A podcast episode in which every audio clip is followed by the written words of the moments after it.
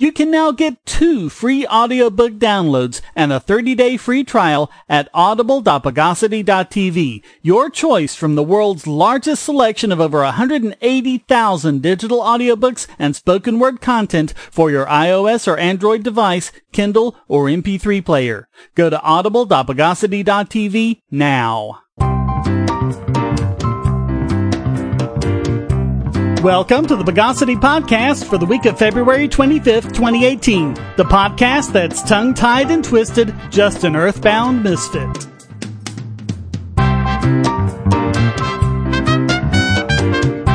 This is your host, Shane Killian, and returning this week is Charles Thomas. Welcome back, Charlie. It's been a while, but I am here once again, ladies and gentlemen. Enjoy my dulcet tones. Let's refoliate the news of the bogus.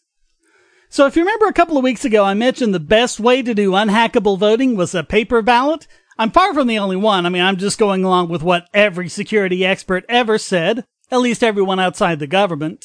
Of course, because again, you know, you want competency, you have to outsource away from government. You know, the old saying, work smarter, not harder. The government says, work dumber and work harder at the same time. But at least this is changing. At least former people in government, Michael Chertoff, Secretary of Homeland Security from 2005 to 2009, together with Grover Norquist, founder of Americans for Tax Reform, have made this case in a Washington Post article, even after being notified that hackers had targeted election systems in 21 states in 2016, Congress still has not passed any meaningful legislation on cybersecurity, and the Trump administration is still worried about government not being able to spy on encrypted communications. It's about power, Shane. Well, so far, no hacker has been able to alter the outcome of any U.S. election. As we said 2 weeks ago, they're just too decentralized. Different precincts are doing things their own way. But we also talked about how they found out at DEF CON that every single voting machine from every single company had serious flaws that would allow a hacker, even one who didn't know anything about voting machines, to compromise them in a matter of hours, if not minutes. Yeah, there was an HBO documentary about this years ago. What did the government did about it? Any type of huge outrage? Nothing. They continue using these same voting machines. At the end of the day, if the best way to do it is a paper ballot, then why don't we just go to a paper ballot? Not everything needs to be digitized and prone to being hacked or whatever. And that's what Chertoff and Norquist are saying, that the easy fix here is paper ballots. And in fact, Mark Meadows, chair of the House Freedom Caucus, introduced the Paper Act to help states replace insecure electronic systems with proven and reliable paper records. It's already been endorsed by Trump, so that's good. And the Brennan Center for Justice estimates that the conversion will cost no more than a single F-22 fighter jet, and the bill also offsets any new spending.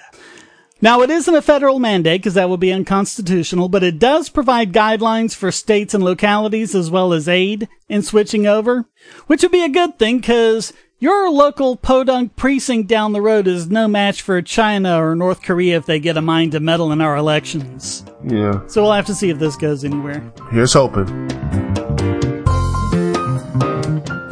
Say, if you're tired of the promos in this podcast, well, the patrons got it early and with no ads or promos. Just go to patreon.bogosity.tv and donate at any level. Do you have children or nieces or nephews? Are you homeschooling or just want to counter some of the socialist indoctrination most children get in school? If so, go to bogosity.tv/TuttleTwins, and you'll be taken to a website where you can get some great books for elementary-aged children.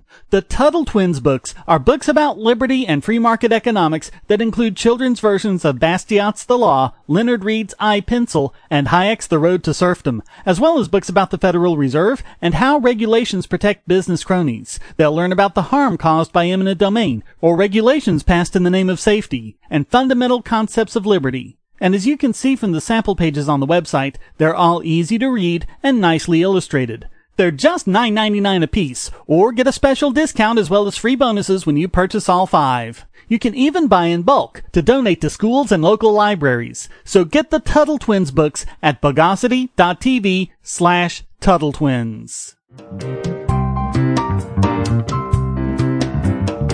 the move among the Canadian movie and television industry to institute continent-wide blocks of so-called pirate sites is chilling. As University of Ottawa law professor Michael Geist points out, today they're going after the pirate sites. Tomorrow, he says, it'll be VPNs and other services. Yay, so everyone can be targeted. That always works. A coalition of Canadian media companies called upon regulators to establish the first pirate site blocking program in North America, something that's backed by copyright holders and the telco industry, which is often the same thing if you've noticed. But hardly anyone else wants it. Tens of thousands of people have protested the proposal, and many experts, not just Geist, are warning about the chilling effects it could have. Geist says they're downplaying the problem of overblocking, while the very report they cite lists 23,000 so-called pirate sites, most of which do not rise to meet the blocking standard. And it includes sites dedicated to user-generated subtitles, as well as stream-ripping tools. We will do anything to stop the evils of piracy, even though it hasn't done anything, damage any type of entertainment medium and such. Because, again, facts don't matter. Piracy bad, so we need more government interference that will screw up multiple innocent websites, destroy VPNs. You know, because then again, that's what government does. They give them an inch, they'll take the whole goddamn mile. And we've talked about the subtitles thing before. In fact, I think that might have been one you were on, Charlie, where we were talking about how if you have a hearing-impaired person who speaks a different language and they don't have subtitles for it, then he can go onto one of these sites, get subtitles in his language, and watch it, so it's great for accessibility. Well, you know, again, they want to shut them down. And as far as the stream-ripping tools, Geist said, quote, "Stream ripping is a concern for the music industry, but these technologies, which are also found in readily available software programs from a local Best Buy," who buys software from Best Buy anymore, "also have considerable non-infringing uses, such as for downloading Creative Commons licensed videos also found on video sites, like the ones on my channel," your erstwhile host hastens to add.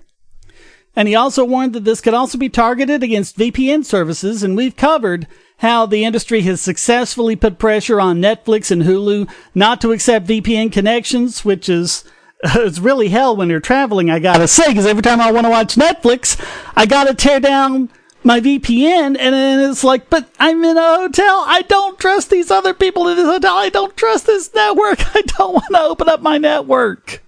They want a little bit, they get a little bit more and more and more. They screw it up, and even better, people will say, oh, well, the government messed me. Well, we made this mess, so we'll try to fix it. And every ensuing fix will make the problem worse and worse and worse. And I mean, here we are trying to cover up for the huge mistake they made when they created the internet. That's not just me saying this. Vint Cerf, the father of the internet, says this. They screwed up by not allowing for an encryption layer when they created the internet.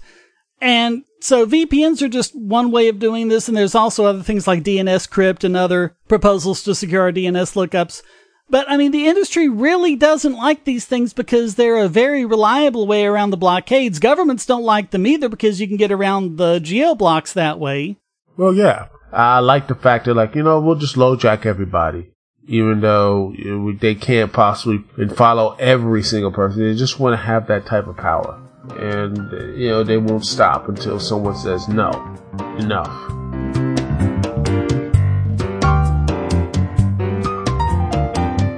If you're on the Wi-Fi in a coffee shop or hotel, anyone on that network can get your traffic. Do you really trust all of those strangers? For that matter, do you really trust your ISP? A VPN can protect you from prying eyes, disguise your location, and even foil government censors. It's essential in this day and age, so go to vpn.bogosity.tv and you'll be taken to BoxPN. Starting at just $2.99 a month, you can get unlimited high-speed connections to VPN servers all over the world, and they don't log connections, so your privacy is assured. Traveling abroad, just VPN home, and don't worry about what those other governments are doing. Back at home, stop your ISP from traffic shaping and messing with the quality internet access you're paying good money for. You can connect from multiple machines at once, including your smartphone or tablet, and it supports all the secure standards, including OpenVPN and SSTP.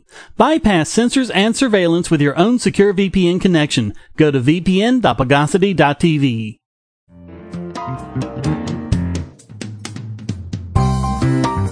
Judge Catherine Forrest is notorious, at least among listeners of this podcast and the Liberty community at large, for being the judge that sentenced Ross Ulbricht to 2 life sentences for running a website the government couldn't control. Actually, the last time we talked about her, we had some good things to say.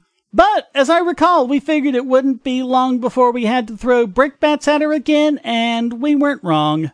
Right on the heels of a court laughing Playboy's ridiculous lawsuit out of court because linking isn't copyright infringement, Judge Forrest has ruled on a different case that simply embedding content is infringing even if the site isn't hosting the content at all. Wait, so you're basically saying that someone embedded some video. Yeah, or a tweet in this case. Tweet? That equals copyright infringement? Yep. No. That is, that doesn't make any sense. Well, like with the Silk Road case, we're seeing that her understanding of technology is even more pathetic than her understanding of the Constitution. Oh, joy. So what happened was, a Snapchatter named Justin Goldman took a picture of quarterback Tom Brady, put it on Twitter, the photo went viral, and a bunch of news sites embedded the tweet along with the pic, as they do, Mm-hmm. Well, Goldman decided to sue basically everybody, even though multiple different courts have said that this isn't in any way infringing. To tell if it is, you apply what's called the server test. In other words, you ask if the site is hosting the image itself. The server doesn't, nor does it receive the image. It's not receiving the image from Twitter and passing it on to you. Your browser makes a separate connection to Twitter and gets the image directly from them. And there's no reason why it should be on the website to understand every single tweet if something's copyrighted or not. It's just ridiculous. And this makes it even worse. So a picture of a person is a copyright infringement now? I mean, if someone took a picture of a famous person, in public, was this picture done in public? I mean, if it was, that means there's no real copyright or privacy concern. Well, no, you still have, because you have 2 kinds of copyright with picture. You have the ownership of the subject and the ownership of the picture itself. Now, this Tom Brady guy, he owns his own likeness, but he is a public figure, so, I mean, he's pretty much fair game there. That's how the paparazzi do their thing. But the photographer still, even if it's in public, the photographer still owns the photograph. So, I mean, if a news website did take a copy of the picture and put it in their news story, he could say, hey, wait a minute, that's my picture. You need to pay me for it. And that's why you also see underneath the picture, it'll say photo by, such and such, Justin Goldman or whoever, because they're giving credit to the photographer. So you still own the picture, but in this case, it's not even Twitter this tweet. He did it. He put it up in a tweet, and then other people are just embedding the tweet, and now he's complaining about it. So he put it out in public, and now he's pissed off it's even more public? He just wants money. Ugh.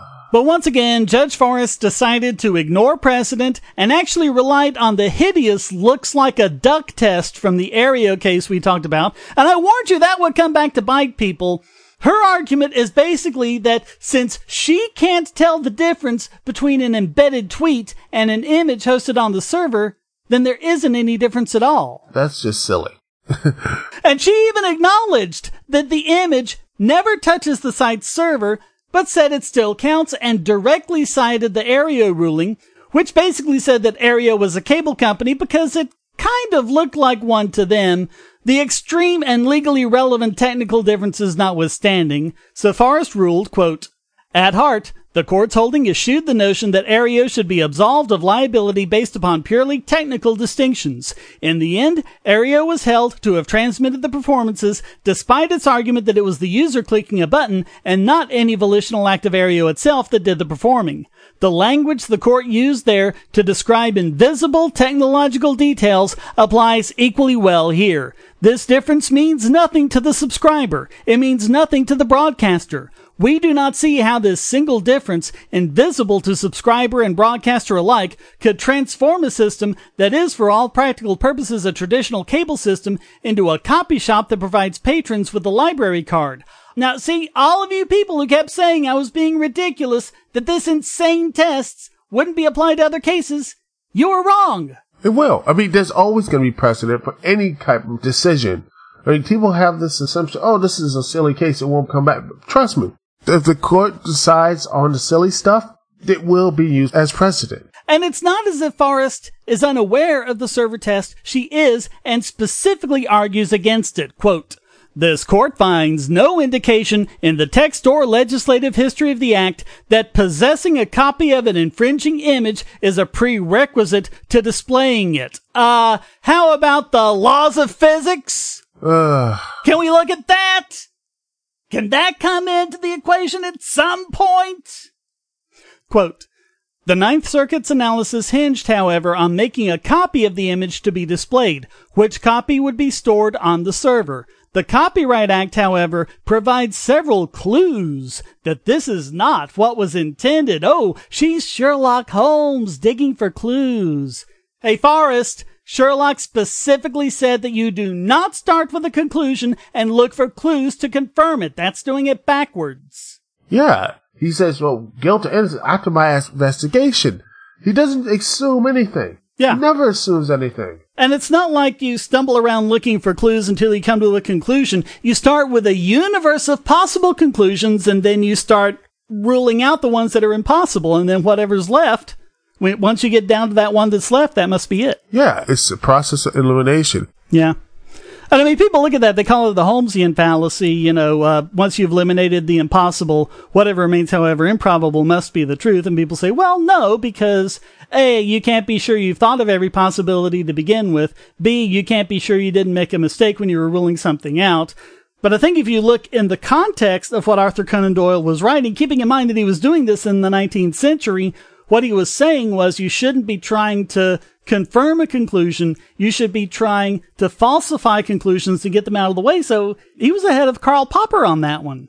I mean, it would have been nice if he had gotten it better, but hey, it was 19th century. So, you know, give the guy a break.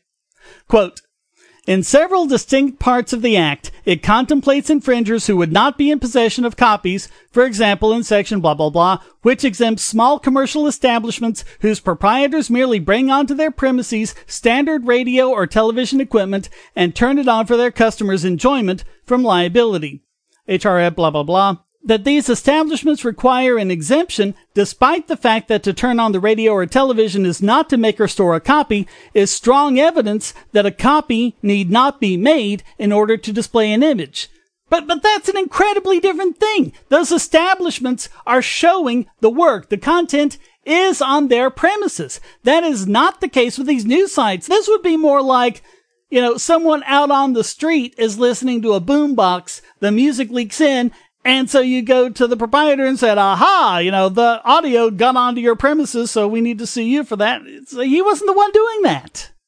Even more bizarre, quote, "The role of the user was paramount in the Perfect 10 case. The district court found that users who view the full-size images after clicking on one of the thumbnails are engaged in a direct connection with third-party websites, which are themselves responsible for transferring content."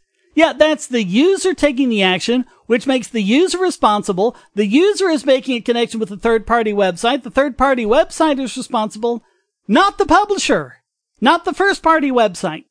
I mean, did she not even think through her own ruling? No, I guess she didn't. And as I warned people about the Aereo case, this could have massive ramifications for the internet. Judge Forrest is proving this right here. Here's hoping that some other judge will shoot this down for the crap that it is, and maybe someday we can get a better Supreme Court that'll overturn Aereo also.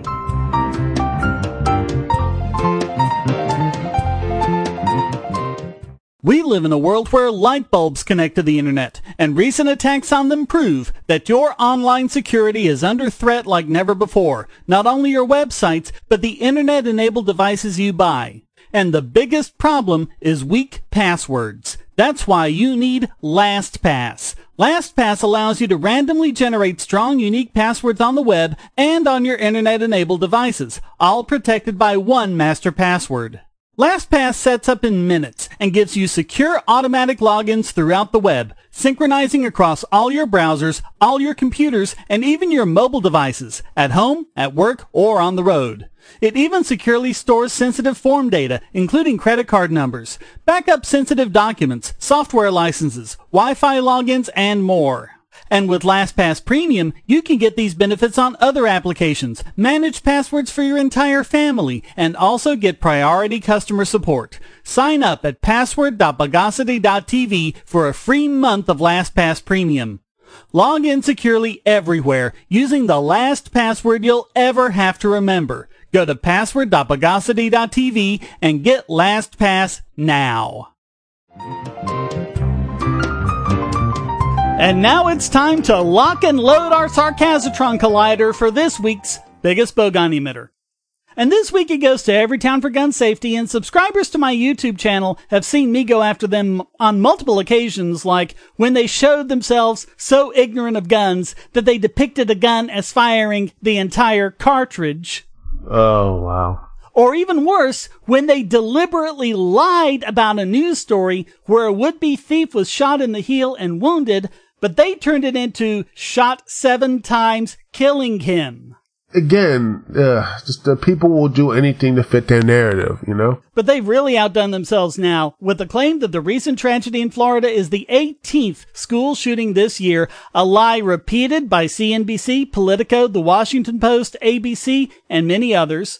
And the worst thing about this, if you point this out, you are looked as a gun nut, ammo-sexual, which I don't even know what that type of thing. When you point out some facts, oh, you just want kids being killed. No. If you want to do it right, don't fall into propaganda that people will use and manipulate you. And sadly, a lot of people who are going to be manipulated by this BS. Now, at least USA Today and the Washington Post retracted the article. In fact, USA Today wasn't very polite about their retraction. They said, quote, Everytown for Gun Safety, the gun control advocacy group responsible for spreading this bogus statistic, should be ashamed of its blatant dishonesty. And a little later, they refer to it as, quote, propaganda. It is propaganda. Yeah, complete propaganda. Now, PolitiFact looked at this as well, and they rated their claim mostly false. Their incidents include many that took place at colleges and universities, not primary or secondary schools, which is most people think of when you think of a school shooting. It also includes unintentional discharges where no one was injured or killed, a couple of suicides, a man who committed suicide in the parking lot of a school that had been closed down for months, and even cases where gunshots happened merely within earshot of a school. That's stretching it. Now, 9 of these resulted in no deaths or injuries at all. Man, we have some of the safest school shootings in the world. Yeah. Of course, there's the inevitable comparison to other countries, but as PolitiFact points out, they're not controlling for population. Yes. Yeah, and I do have to throw one small brickbat at PolitiFact here. I've got another to throw at him a little later, but they do say, while part of this is because the United States has a much bigger population than all but China, the difference can't be explained by skewed population numbers alone. But as I've shown, what you're left with is not statistically significant. I mean, one single incident causes Norway to go from the bottom of the list to number 1 when you control for population, because they only have like 5 million people or so. But if you have a single incident making that much of a difference in the ranking, that's not significant. There just aren't enough of these. This is a rare freak occurrence. It gets reported a lot, but, you know. Yeah, it's a great way to report these things. Think about it. It's a way to, fill in the gaps of these 24-hour news cycles. A former president back in the 90s actually instituted police officers to have better equipment and the military-grade equipment. And also instituted a 3-strike rule that basically really harmed and destroyed a lot of black families. Who was the president during that time? During the mid-90s, I had that. I wonder... Had to be a Republican! Yeah. And the wife of that person actually called the criminal element, super predators and such. I wonder who said that? I just don't know. Who was it? Well, it couldn't have been a nice, non-racist, peace-loving Democrat. They would never do anything like that. Oh, no. They're the salt of the earth. They are so pure. So, PolitiFact talks about the bogus claim of TV journalist Jeff Greenfield, quote, that there have only been 18 school shootings in the rest of the world over the past 20 years, Greenfield told us he couldn't recall the source of that information, adding, "Yes, I copped to insufficient research." Greenfield removed his tweet within 24 hours of posting it. So that's good. Good on PolitiFact on that. But now I got to throw another brickbat at them. They say that out of the 18, only 3 constitute a mass shooting. But it's infuriating how this definition of mass shooting keeps changing depending on the story whoever it is wants to tell. I mean, look at the comments on my videos, comments on other videos, look at articles, look at, experts putting statistics together. And there's all sorts of claims all over the place with many different sources cited. And the only one that has any consistency to it at all are the ones who say that a mass shooting is when 4 or more people are killed. That's the criteria Mother Jones used to try and claim that armed citizens didn't have any effect on mass shootings, because they listed all of those and none of them were stopped by an armed person, because the armed person prevents it before the death toll gets that high. Yeah. Again, it's that selective journalism. Yeah. But by that definition, 4 or more people killed, the Florida shooting is the only school shooting so far this year. Oh, yeah. And by the way, I want to say this. The supposed protectors, the FBI, had countless claims and countless situations. Same with Elliot Roger. Same with all these other people who did that type of stuff. Is, they have the evidence right in front of them. Yeah. Well, he had committed several acts before. Police have been called in like 36 times over the last 7 years. If he had been charged even for one of those, he would have had a criminal record and would have failed a background check. I mean, the problem here is not lack of gun regulations. The regulations needed to prevent it were right there, and they didn't work. And he had also made many posts on social media under his real name saying he was going to shoot up his old school. The FBI knew about it and did nothing because they were too busy chasing Russian conspiracies. I mean, every piece was in place for them to find this guy and prevent it. Everything was there, and they failed. Exactly. And there's so many other cases like that. If they were on their game, we wouldn't be in this situation. It's just this incompetence. All this money we spend on law enforcement and everything else, and yet they still can't catch people. Even when it's basically staring them right in the face, they still won't catch them. But what if just one teacher at the right position in that school had been armed? Oh, yeah, I don't agree with that type of thing. Why not? Teachers already got too much stuff plate to deal with. They got a lot of stuff on their plate. Well, I wouldn't say force them to carry a gun, but I mean, if they already know how to shoot and they can show they've gone through a training and they want to. If they want to, fine. Why not let them? If they want to. If it should not be forced. It should not be mandatory. No, I wouldn't force them to do it, no. Okay. But I will, that's to me is like the last resort. I think we should have like something less more of a prison type of situation of schools and everything. That's just me. Well, the prison type of situation is what we have now with, police being around. There were something like 4 police officers outside the school that just sat there and did nothing while all this was happening. Yeah, I agree with that. Again, failure of the state. So, I mean, who's going to do it? And who are you going to trust to do it? And I mean, if you think about it, of all the people in your child's school, if you can't trust the teacher, you need to put the child in a different school. I mean, or teach them themselves, which I think, homeschooling has proven and basically done better. But you know what the funny thing is? I actually watched some of the CNN town hall stuff afterwards. And when they had the sheriff on, he said he wanted to basically, if he had his way, he would basically start taking people down for mental illness with his discretion. I'm like, wait, you got calls, you got everything handed to you on a silver platter. You still can get after it, but yet you want more power now. Yeah. Government cannot stop that. Most shootings take less than 3 minutes, even the ones that have 20 people killed or something. They're over in less than 3 minutes. Typical response time is 5 to 8 minutes if you're lucky. There's no way that the government, even if everyone in government were a completely good actor and were really dedicated to doing his job, they still couldn't do it. But if you have someone on the premises who is there in the classroom at the time and is charged with the safety of the students, like all teachers are. And you've got a few of those teachers who, you know, have guns, like guns, and have worked with the school to demonstrate, you know, whatever they need to demonstrate for the school to say, okay, yeah, it's safe for you to have a gun. You can have your gun. And you have a couple of them in there, you know, a couple of these shooters taken down by armed teachers. I wonder how quickly you'd see school shootings dry up at that point. Maybe a little depth, but also a little more actual parenting instead of actual. Yeah, but a school isn't in a position to do anything about that. No, but but parents expect the school to parent their kids. Yeah, that's the sad part is because you don't parent. Now, most kids don't have parenting. They let the state parent them, and I'm like, no wonder they're all screwed up. Yeah, but yeah, I think this whole situation could have been prevented. But again, government incompetence. One of the most consistent things out there, ladies and gentlemen. Government can and will let you down, and it will destroy many lives because of that. So all of that makes Everytown for Gun Safety this week's biggest bogon emitter.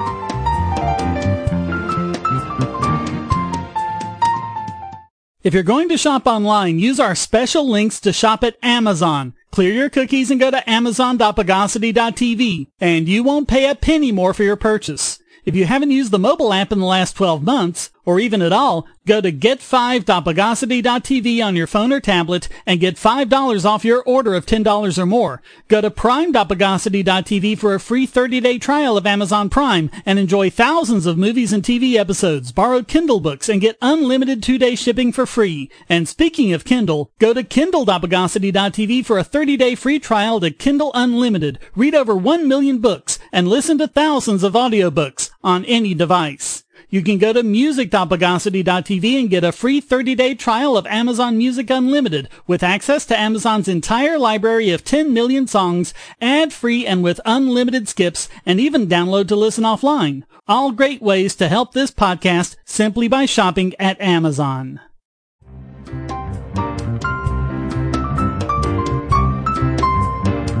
And now let's reset the clocks of this week's Idiot Extraordinaire! Oh, Saloon, you've done it again. What now? Yes, this week it goes to Salon.com. Before today, Salon and its writers have racked up 4 biggest bogon emitters, were Idiot Extraordinaire twice, and were 2015's Idiot of the Year. Well, check this out.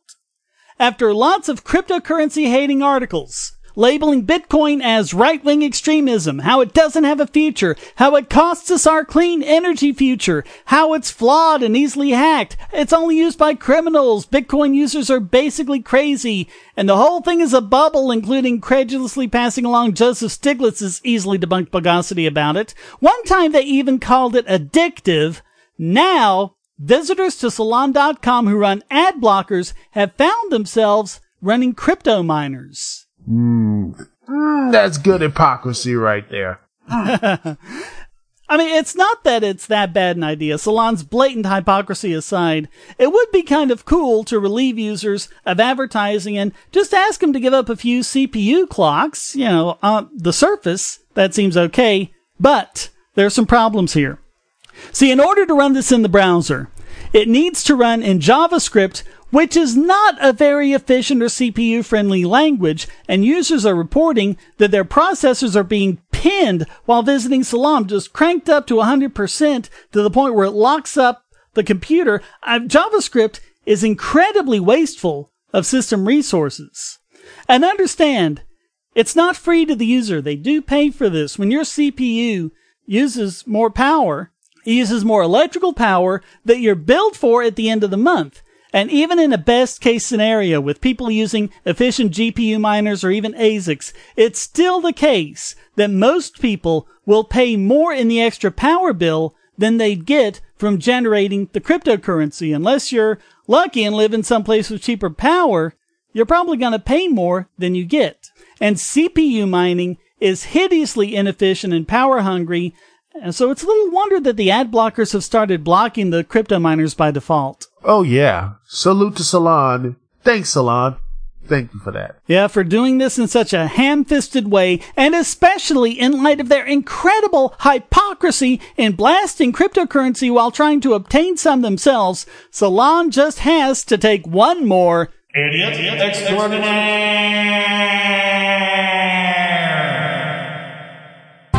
Well, that wraps up this The All-American Kid from New York City edition of the Bogosity Podcast. Come join the discussion at forum.bogosity.tv and feel free to send in a question, statement, news article, or rant in text or audio to podcast@bogosity.tv. This podcast depends on you to keep going, so please donate using the links on the website or the QR codes in the thumbnail, or support Shane DK on Patreon and Maker Support to get the podcast and YouTube videos early and without ads or promos. Thank you for listening, and thanks to Charles Thomas for joining me. No problem. I just love doing this because, hey, you know, it's better than me bitching about Roman Reigns or any pro wrestling thing. By the way, check out the Duke City Lounge if you want to hear that. There's my plug for my little podcast. Too late. You can't edit this out because it's right at the end of the show and you're probably too tired to do so. Ah, you know how it goes. Until next time, here's a quote from Thomas Jefferson.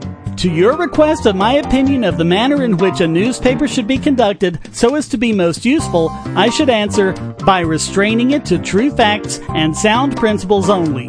Yet I fear such a paper would find few subscribers. The Bogosity Podcast is licensed under Creative Commons Attribution, Non-Commercial, No Derivatives 4.0 International License.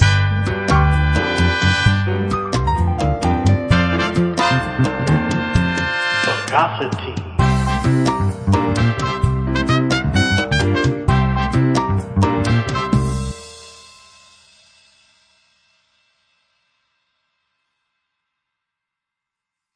Want answers to creationist claims against evolution? Would you like to know more about evolution yourself, or even engage creationists more directly, with actual peer-reviewed sources to back you up? My book, How Evolution is Scientific, is designed to show the basics of evolutionary theory and how it is so well supported using the scientific method. It's impeccably sourced, with references to the actual scientific material, and is arranged using the creationists' own criteria of what is scientific. Using their own arguments against them, see how evolution is scientific, but creationism is not, based on observations, accurate predictions, logic, and evidence. Get answers to common creationist claims, and even a primer on abiogenesis, the start of all life. It's all in my book, How Evolution is Scientific, available at Amazon and on Kindle, EPUB, and PDF as well. Get How Evolution is Scientific and never be taken in by creationists again.